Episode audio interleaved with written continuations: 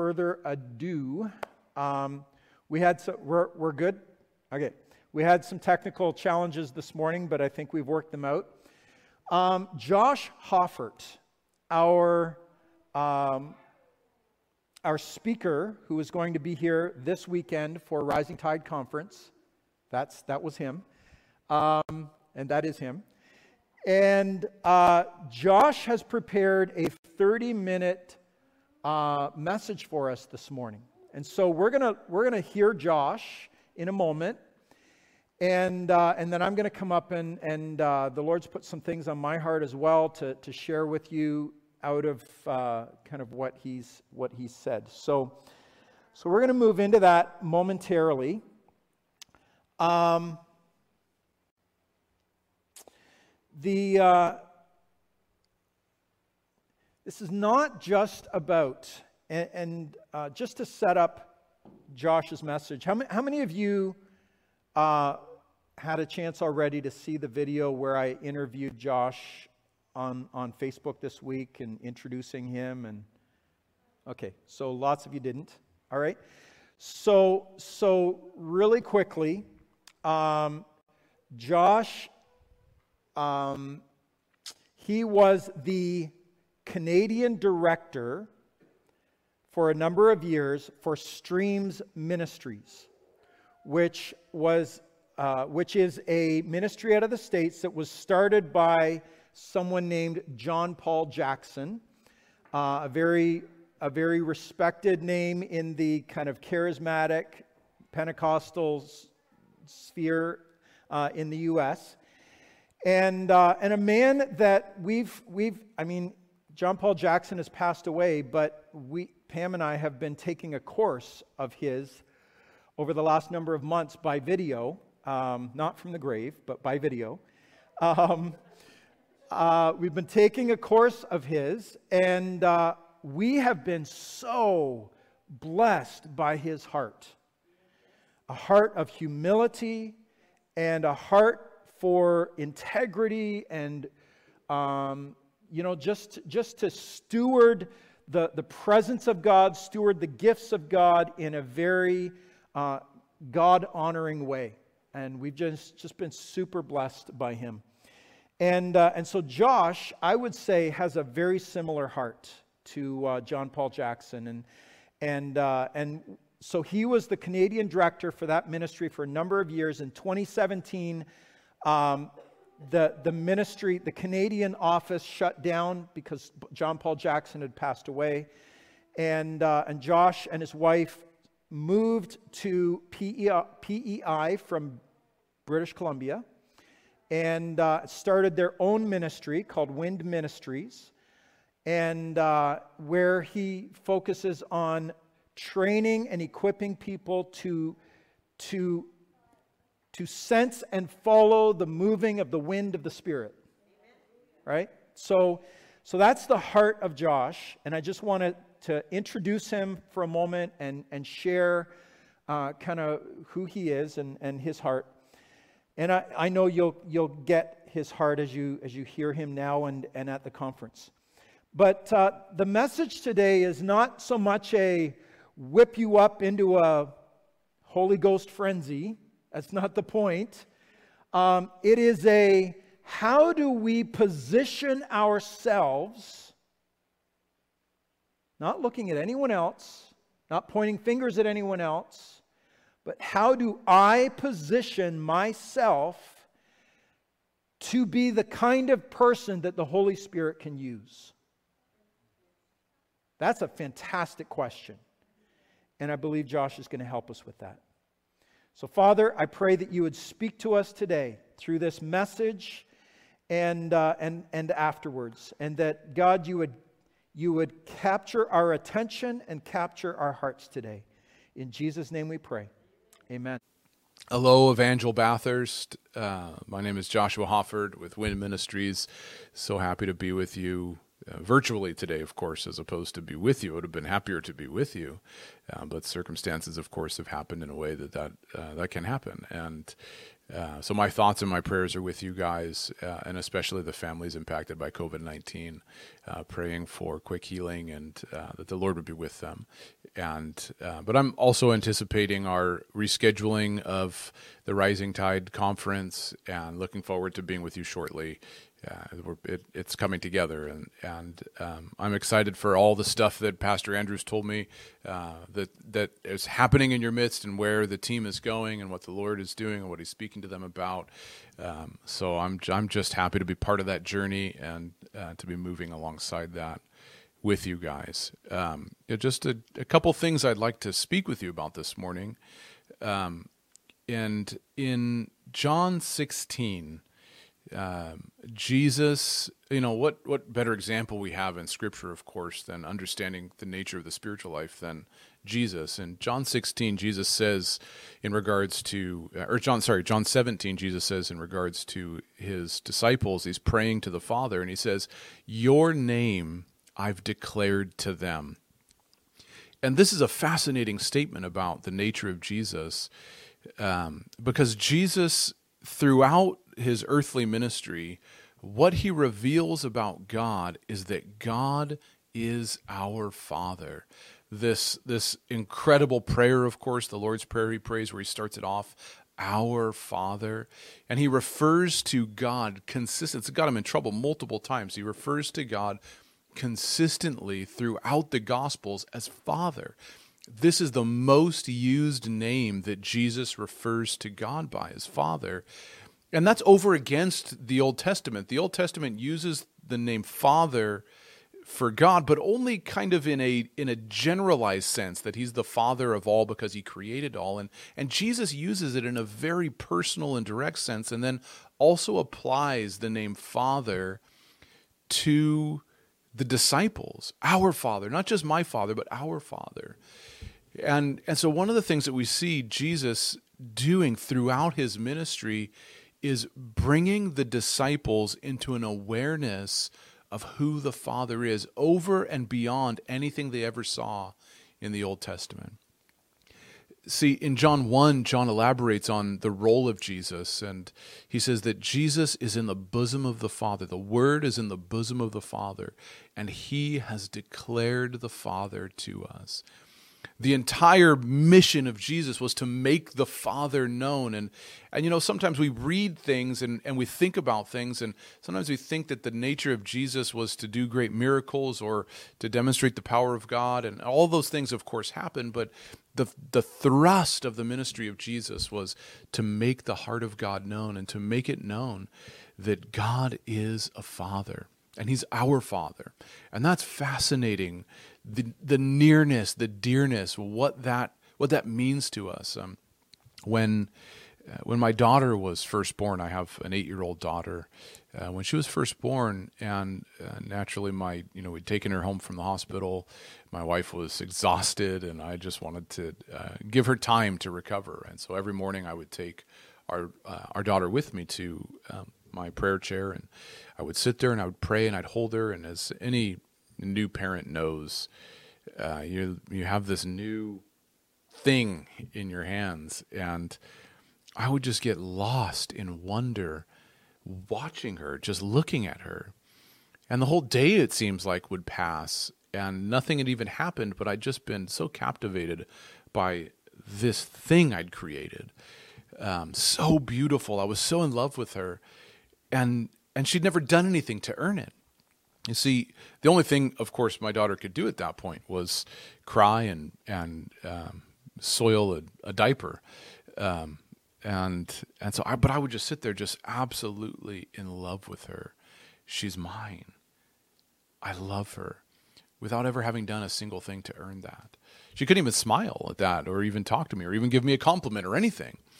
Um, she couldn't. She couldn't accomplish anything. She couldn't roll over. All she could do was be there with me and as I sat in those moments of repose with my daughter, praying and seeking the Father and enjoying this, these moments with this new baby, I started to hear the Lord whisper to me in my times of prayer over and over and over again. And He'd say this As you are with her, so I am with you.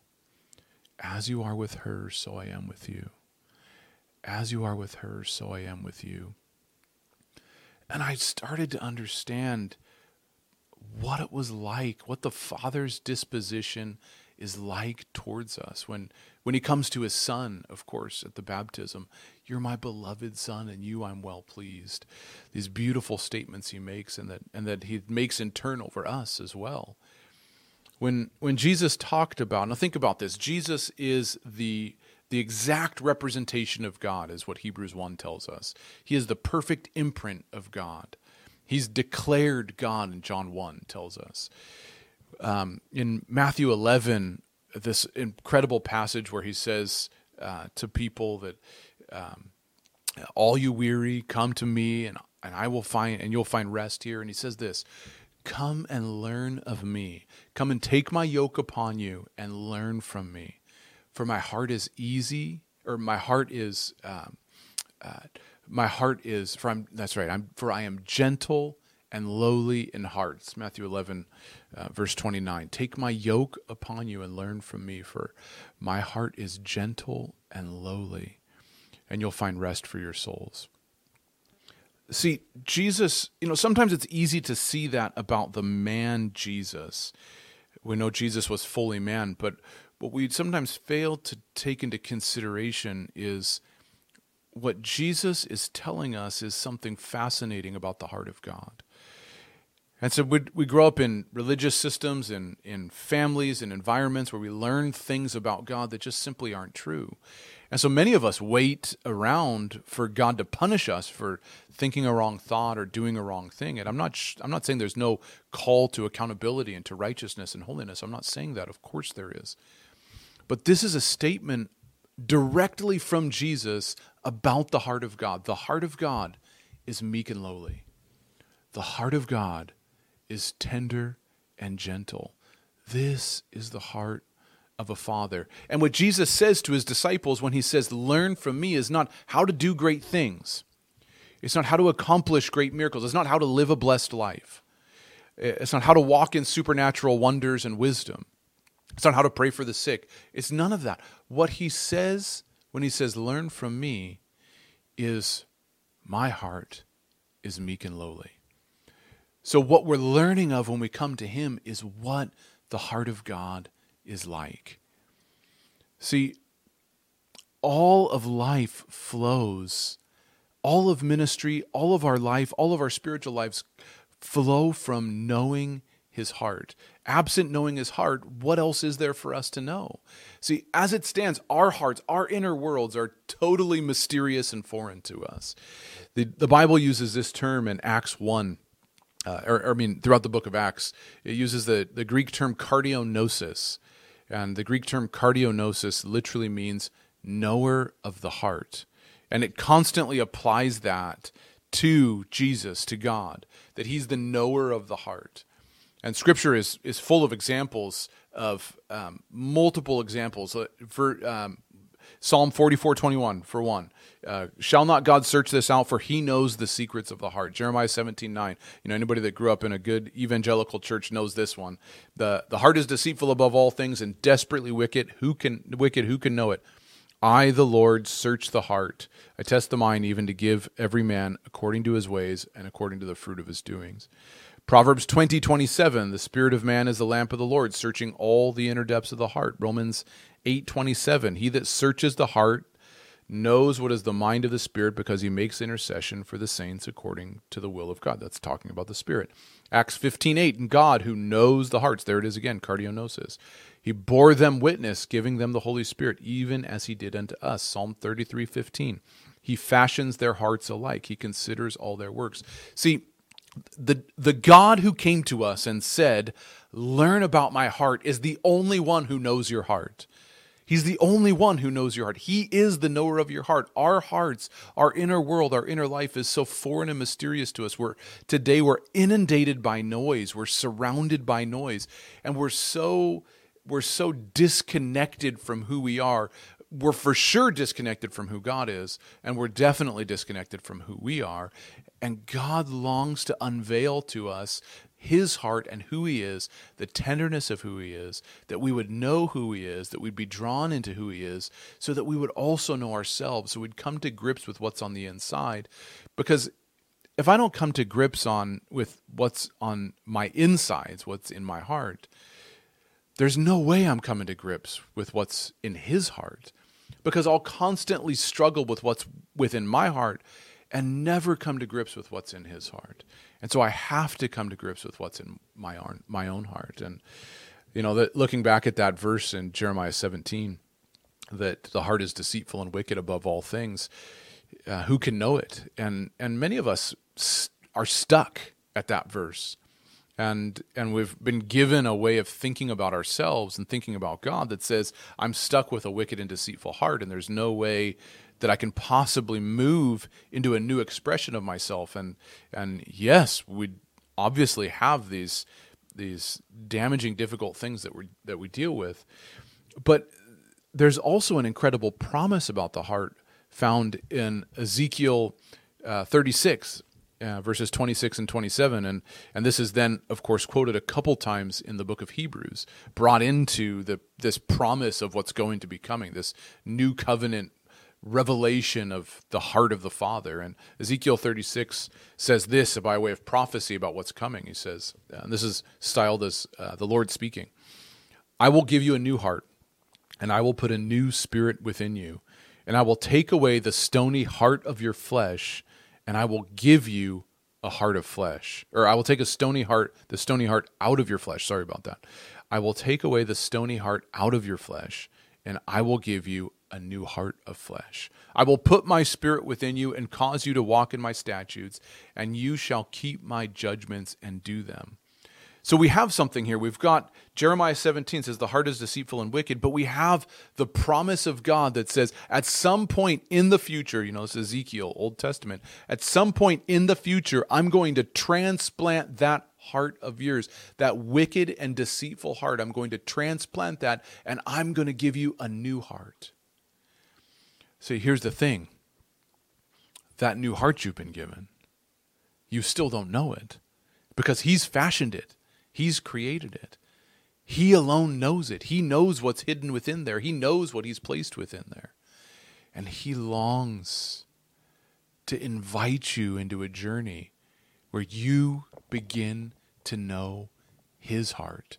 And in knowing His heart, you know your heart.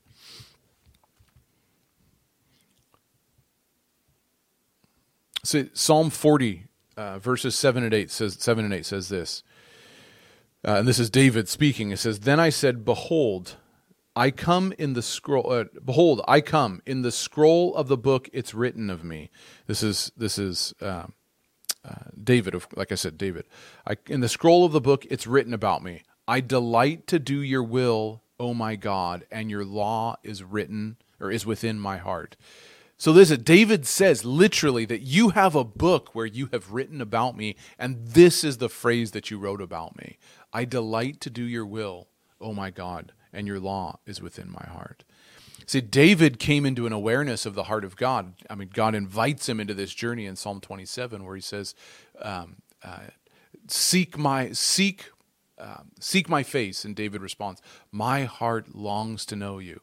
And so God has invited him into this journey, and David begins in coming to grips with who God is and the heart of God. David begins to understand who he is because because God gives clarity and insight into who David is in the journey of coming to know Him.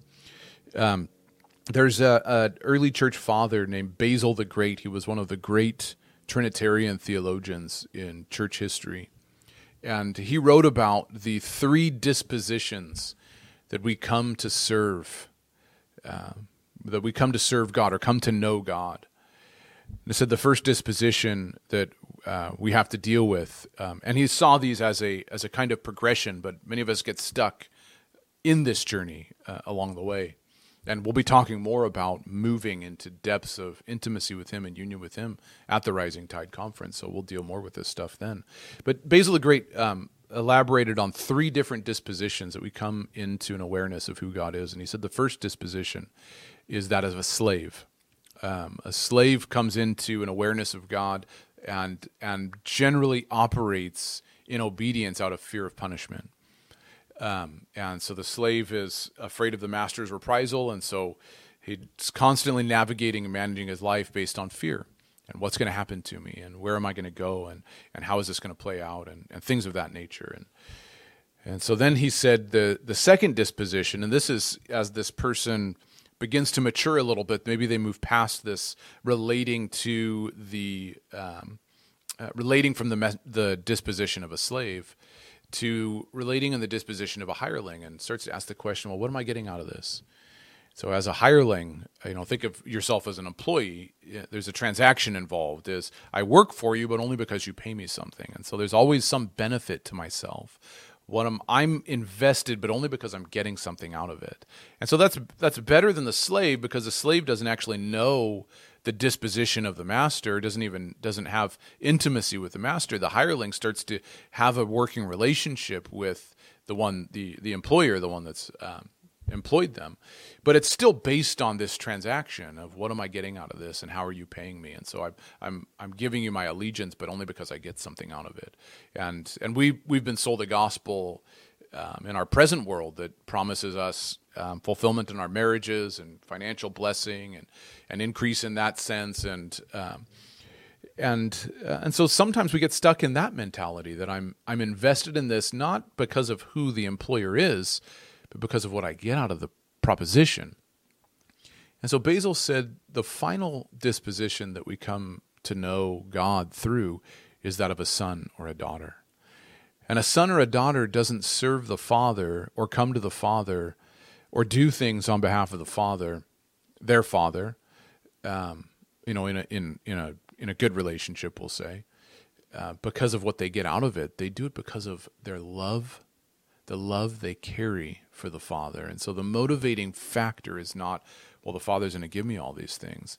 The motivating factor is my love for the father, my love for my father drives me to do the things he's asked me to do. And so what what I'm what I'm moving towards is the mentality that says I bring him pleasure. And so that moves me, not because I get something out of it, not because of fear of reprisal. And I'm not saying that those aren't practical or real um, aspects that there are benefits to following God, that there is fear of punishment, there is the wrath of God. I'm not saying that. I'm saying that the disposition that drives us to do the things He's called us to do, that brings us into an awareness of who we are and who He is, is my love for Him. You see, the issue has never been God's unwillingness to invite us in. It's been our unwillingness to allow him to come. This is why the Bible deals with the issue of hardness of heart.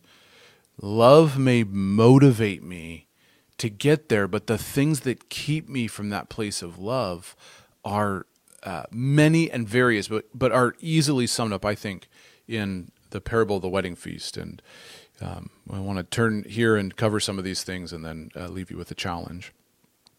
And in Luke 14, uh, the the parable of the wedding feast plays out over verses 15 to 24 and in the parable of the wedding feast the the father is throwing a feast for his son and um, he sends out his uh, servants to go invite the people into the wedding feast and uh, the first person that's invited uh, comes back and the servant tells the master um, that this guy has said uh, I can't come. I've got a new plot of land. I can't. I can't make it. Sorry, I've got to deal with that. And and then there's another person that's invited, and the person says, "Well, I've just been married, so I can't make it in. I've I've got a new wife that I have to, um, uh, you know, a new relationship here." And and then one person says, "I've got uh, oxen that I have to deal with. I've got new oxen I have to deal with."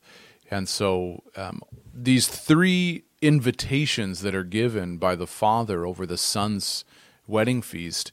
Uh, the first one says, "Because of my land, I can't come." Second one, because because of my relationships, I can't come, and the third one, because of the things I own, I can't come. And these give us a clear indication as to what it is that hinders us from moving into this place of radical love and radical encounter with the love of God. Is it?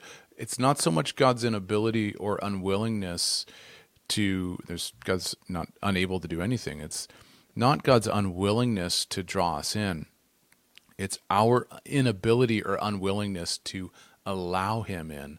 And we allow things to get in the way. You see, the, the issue of owning land is like um, the things that you own, the space that you occupy, would, which I would see as your ideology, is the way you think. Um, that you know the things that you own in the sense of uh, my ownership of land makes me a landowner. It's the way I see myself and the people that I belong to, and so the ideology I hold keeps me from um, engaging and encountering with God. And you know, just as a side note to that, Job 33 says that God speaks in one way or another, yet man does not perceive it. See, it's not God's unwillingness to come to us. It's not God's. Um, it's not. It is God's heart to speak with us. David in Psalm 139 said that the thoughts of God towards me are as numerous as the sands on the seashore. That God, that's a lot of thoughts if you think about it. That means God has a disposition towards you that's favorable. And um, the the second one being that I've got a relationship. I've got um, this wife that I'm just married, so I have to deal with this. I'm preoccupied with the relationships around me, and we let that happen. We let the the relationships around us so control us and define us that it's difficult for me to let someone in, especially let God in, but let other people in, especially someone that would challenge me and challenge my beliefs and challenge who I am. And uh, thirdly, is I have oxen, so my possessions, the things I own, they have they have to to this person they've granted me a sense of identity and belonging that I'm I am a farmer. I am doing this, um, and we let these so we let things drive um, our we let the the possessions drive our actions, drive our engagement, drive what we're interested in, and we find so much identity and solace in the things that we own, you know, whether it even as simple as what computer I own, what brand I belong to, what car I drive. That entire marketing strategies are de- are designed around this, and and so it's not so much God's unwillingness to draw me in, however, it's my hard heartedness that keeps me from allowing Him into that deep place. Um, and finally, in the wedding feast, the master just blows the whole thing open. He says, Bring in the lame, bring in the blind, bring in the maimed, bring in the crippled. Essentially saying, Bring in everybody that's realized I can't rely on myself. So this is language that we find in, in the parable, or not the parable, in um, the Beatitudes with Jesus in Matthew 5, when he says, Blessed are the poor in spirit. You notice he doesn't say poor in possessions. He says, Blessed are the poor in spirit, those who recognize how much they lack. You know, being poor in spirit. Jesus, of course, deals with the ownership of possessions, but that's not what he's addressing in Matthew 5. He's addressing our disposition and mentality that says, I don't need anything else and I don't need anything outside myself. I have to come to grips before I can even begin to engage in the supernatural before I can even begin to engage in the spiritual, before I can be even begin to engage a deepening relationship with God, I have to come to grips with the fact that I am the reason why I haven't engaged because I've put so many things in the way. So it's time to let that stuff fall by the wayside and centralize back around the importance of following God and knowing Him and knowing His heart uh, a few years ago as I was processing some a very difficult season that my wife and I had just come out of. Um, I was uh, happened to be find myself watching a video that a friend of mine had shared on social media, and um, in the video there was a, a couple that were ministering prophetically, and um, you know I don't know really know what attracted my attention to the video. It's not necessarily something I would have watched. You know, sit down. It was a two-hour video. I watched the whole thing, and as I was watching this video and this this couple just beautifully ministering the heart of the Father to many people that were in the room in this meeting, that was the whole context of the recording. Um, and so they'd they'd point someone out and they'd and they'd release encouraging words over this person and share what the Father was thinking and what the Father intended to do with that person, what the call of God was on their life. And every time they'd point someone out and begin speaking over them, I would just start weeping and weeping over that person at the at the declaration of their identity, of their destiny, of who they are, what they're called to, what God intends for them, what the Father's thinking about when He thinks about them. You know, His thoughts being as numerous as the sands on the seashore towards us. And then they'd turn and they'd point someone else out, and I'd just be, I just this whole other wave of love and tenderness would wash over me for that person. I'd just be so overcome um, emotionally for this person. And then they'd point someone else out. And for two hours, this is going on. You know, it's it's almost an it was like an exhausting video, beauty a, a beautiful exhaustion, right? It wasn't this it wasn't a heavy exhaustion, but it was just. I mean, I was so racked with emotion over each one of these people. I just loved what was happening for each one of them. So stirred uh, in the spirit. And as I'm just sitting in this moment, the video ends, and I'm thinking, what happened? You know, it's such as it was this beautiful, beautiful time spent with the Lord, weeping over His people. You know, the profoundness of His love for each and every one of them uh, was just so present. And the Lord began speaking to me in that moment, and and the one sentence He said was, "You wept over my children. Now could you weep over yourself?" Oh, and I realized it was so much easier to recognize the tenderness of God to someone else.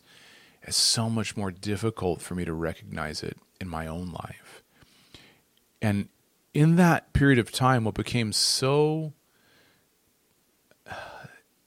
what was driven home to me was the statement you find in Isaiah. I believe it's in Isaiah 42. I don't have it in front of me. Where, where the Father's speaking and he says, A bruised reed I will not bend, and a smoking wick I will not snuff out.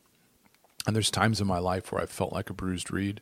There's times in my life where I felt like a smoking wick. I don't know about you, but there's times where I felt like, man, that fire is down. That fire is low. And I realized the Father doesn't come to us in those moments and go, You pitiful servant, get out of here. You should have stewarded that better. The Father comes to us in those moments and say, Let me help you up. Let me bring you near. One last story uh, that I want to end with is uh, just back in August, my wife and I were uh, camping. We took the family out to Cape Breton and went camping. It was just a wonderful time away. And one evening when the fire was the fire was dying down, the kids had been put to put to bed. My wife had gone off to bed, and I was just enjoying some sweet time with the father as um, you know as the day wound down to a close and the fire was dying down. And, and I noticed as the fire you know it was a little bit cold out and as the fire died down more and more I was drawing closer and closer and closer to the fire. Um, and uh, and you know I had been feeling uh, when you're camping there's especially with young kids I have three young children there's not a whole lot of spare time. Um, and so it was a wonderful time camping but you don't really get a lot of time alone or uh, time to just process or pray or uh, anything like that. And so I had just been feeling kind of empty and dry, and it had been that kind of season too. Um, and as I drew closer to the fire, it dawned on me that this was like a picture of my life. That as the fire died down, my responsibility was to draw close. And the Lord spoke to me and He said, um, As the fire draws down, you draw close. And he said to me, you know, it's it can be easy to put out a fire. You dump the water on the fire, but it's very difficult to put out an ember. And and I realize that even when I feel like I only have an ember left, that ember's enough to ignite a whole log. And if I if I change my point of view away from what I'm what you know what I'm lacking or or uh, you know in terms of the possessions or if I'm thinking right or any of these kind of things, and my point of view is I love the Father and I want to draw close to him, then that smoking wick, that bruised reed, has every potential in the world to draw close to the Father. And that's the place that our life must flow from. How close am I to him? And so that's the challenge I have for you guys, for Evangel Bathurst right now, is, is the Lord's refining you and and he's refining many in this season but he's refining you. He's removing dross and he's bringing forth purity. He's bringing forth gold. It's a process. And and the question is where in my life am i practicing nearness to him? Where in my life am i turning my heart closer and closer to him? Because his invitation is there. It's never gone away. It's never stopped. It's never abated God has drawn me close. My responsibility is to respond. My responsibility is not to do all the work, not to put in a ton of effort. My responsibility, I mean, I'm not saying there's not effort, but I'm saying my responsibility is simply to turn my heart. That I can do. I may not be able to um, walk into a hospital and heal everybody there, but I can turn my heart to God. I may not be able to prophesy to kings and and uh, prophesy to presidents and prime ministers. I might not be able to affect the outcome of you know the Canadian national election outside of an individual vote, but I can turn my heart to the Father. Within my grasp is the ability to turn to Him, and everything flows from there. And it's so central is knowing the heart of God, knowing the heart of the Father, because that's the picture and image of Jesus. How do I come to know him, and in what ways am I practicing in my daily life the call to Jesus to learn of his heart? My challenge to you is to learn of his heart in this season. And I'm looking forward to being with you guys shortly as we reschedule the Rising Tide Conference. So I bless you this Sunday that you'd encounter the heart of the Father and that you'd know him and that you'd find yourself drawn into a love encounter with who He is, so that you're radically transformed to look like Him, and in looking like Him, you truly look like Him. Amen. So, a couple things. Yeah, wow. There's a there's a, a profoundness to that that that we need to to let sit in our hearts.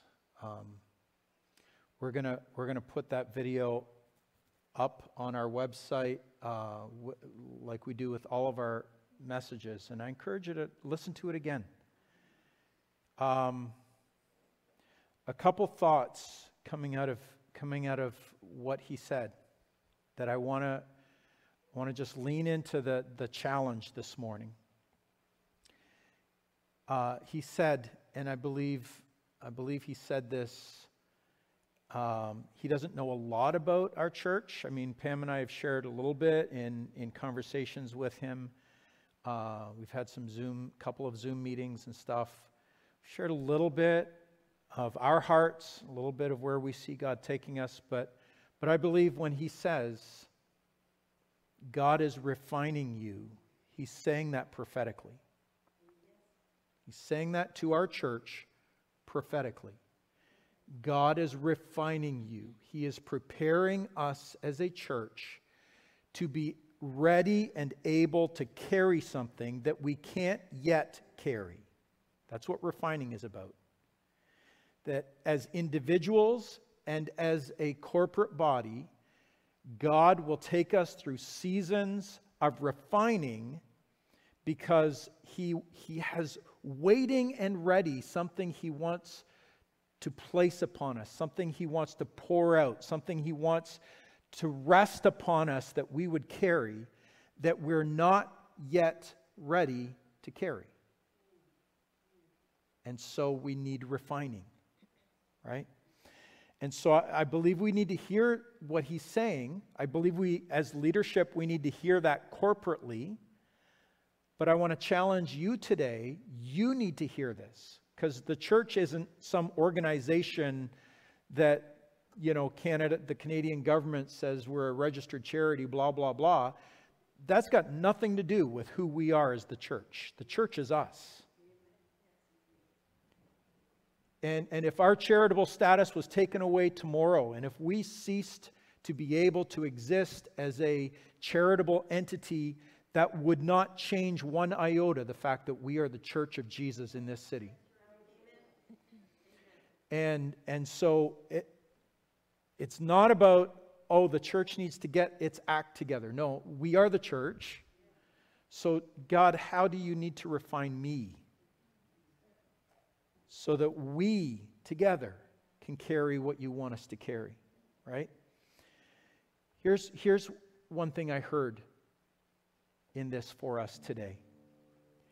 You don't need to protect yourself from the Father. Let me say that again. You don't need to protect yourself from the Father. There the, the refining work that He wants to do in you is only for your good. And that hard heart that He talked about, that we can often, all of us can often slip back into that hardened heart?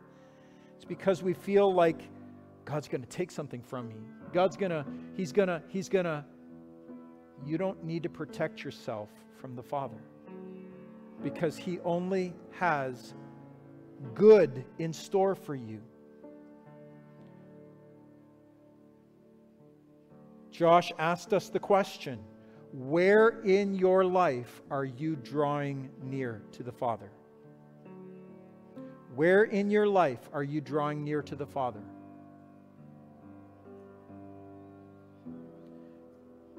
And that may have to do with things, right? What are the three, the, the ideologies, relationships, and possessions, right? He talked about those three areas in our lives. It may have to do with those things becoming more important to us than, than the Father. Or it may just be neglect. We're just, we've just made ourselves so busy that we don't, we haven't made time for Him. But folks, I love what he said that there's a lot of things I can't do. I can't necessarily go out and change the world but I can, what is within my power, what is within my grasp, is to turn my heart towards the Father. And everything flows from that. Right? Um, last thing I want to say, and the Lord spoke this to my heart during prayer meeting on Thursday night, and I shared this with the, those who were here. I felt the Lord clearly say, and I felt like it wasn't just for me. Do not, do not be afraid to be undone. Do not be afraid to be undone. Again, there's, there's a depth to that that we need to, we need to hold on to that and listen to it and pray into it. Do not be afraid to be undone. Think of Isaiah in, in Isaiah chapter 6. He has this vision of the, of the Lord God in the, in the temple, in the Holy of Holies of the temple. Isaiah has this vision. And when he sees God in all of his glory, he says, Woe is me, for I am undone. I am undone all of the things that I thought I knew, I realize I know nothing. All of the ways I thought I could fix my life, I realize none of them are going to work. All of the all of the the plans and the schemes and the agendas that I had for my life, they're useless without God. Woe is me, for I am undone. But God, when God undoes us, it's because He wants to do something inside of us so that He can do us back up and send us out. Because that's how Isaiah 6 ends. Is that God touches a coal, uh, uh, one of the, the, the angelic beings, the seraphim, grab a coal from the altar, touch his lips, and says, You're clean. Then God says, Who am I going to send? And Isaiah says, Send me. Folks, we can't get to the send me until we go through the undone. Don't be afraid to be undone. Let's stand. Just before we, I pray, we're going to respond with this song. Um, I want to encourage you. We have, we have the first of a monthly event tonight that uh, called Deeper. The idea being that we want to dive in deeper with Jesus, with, with his presence. It's going to be a, a you know, room made for us to worship, to pray, to just uh, see what God wants to do among us. It's not a, not a serious agenda. I've got nothing I've planned to preach. The Lord might speak something to us, but, but we just want to make room for Holy Spirit to come and speak to us. Um, but I, I don't want, I want to encourage you if you're going to come tonight, and I, I would love to have you here. If you're going to come tonight, don't, we don't want to come and wait for 45 minutes to get cranked up so that we're finally ready to hear from the Lord. Let's come with something. Let's come ready. Let's come hungry. Let's come desiring to see what God wants to do. Right? Uh, deeper suggests we're already deep. We just need to go deeper. right? So let's not let's not come just uh, you know not expecting or just oh there's something on Sunday night I guess I got to go. Don't come like that. Come come ready and hungry. Amen. God, thank you for what you've spoken to our hearts today. Thank you for this challenge. Thank you that we don't need to fear or protect ourselves from the Father. Thank you that your intentions toward us are good.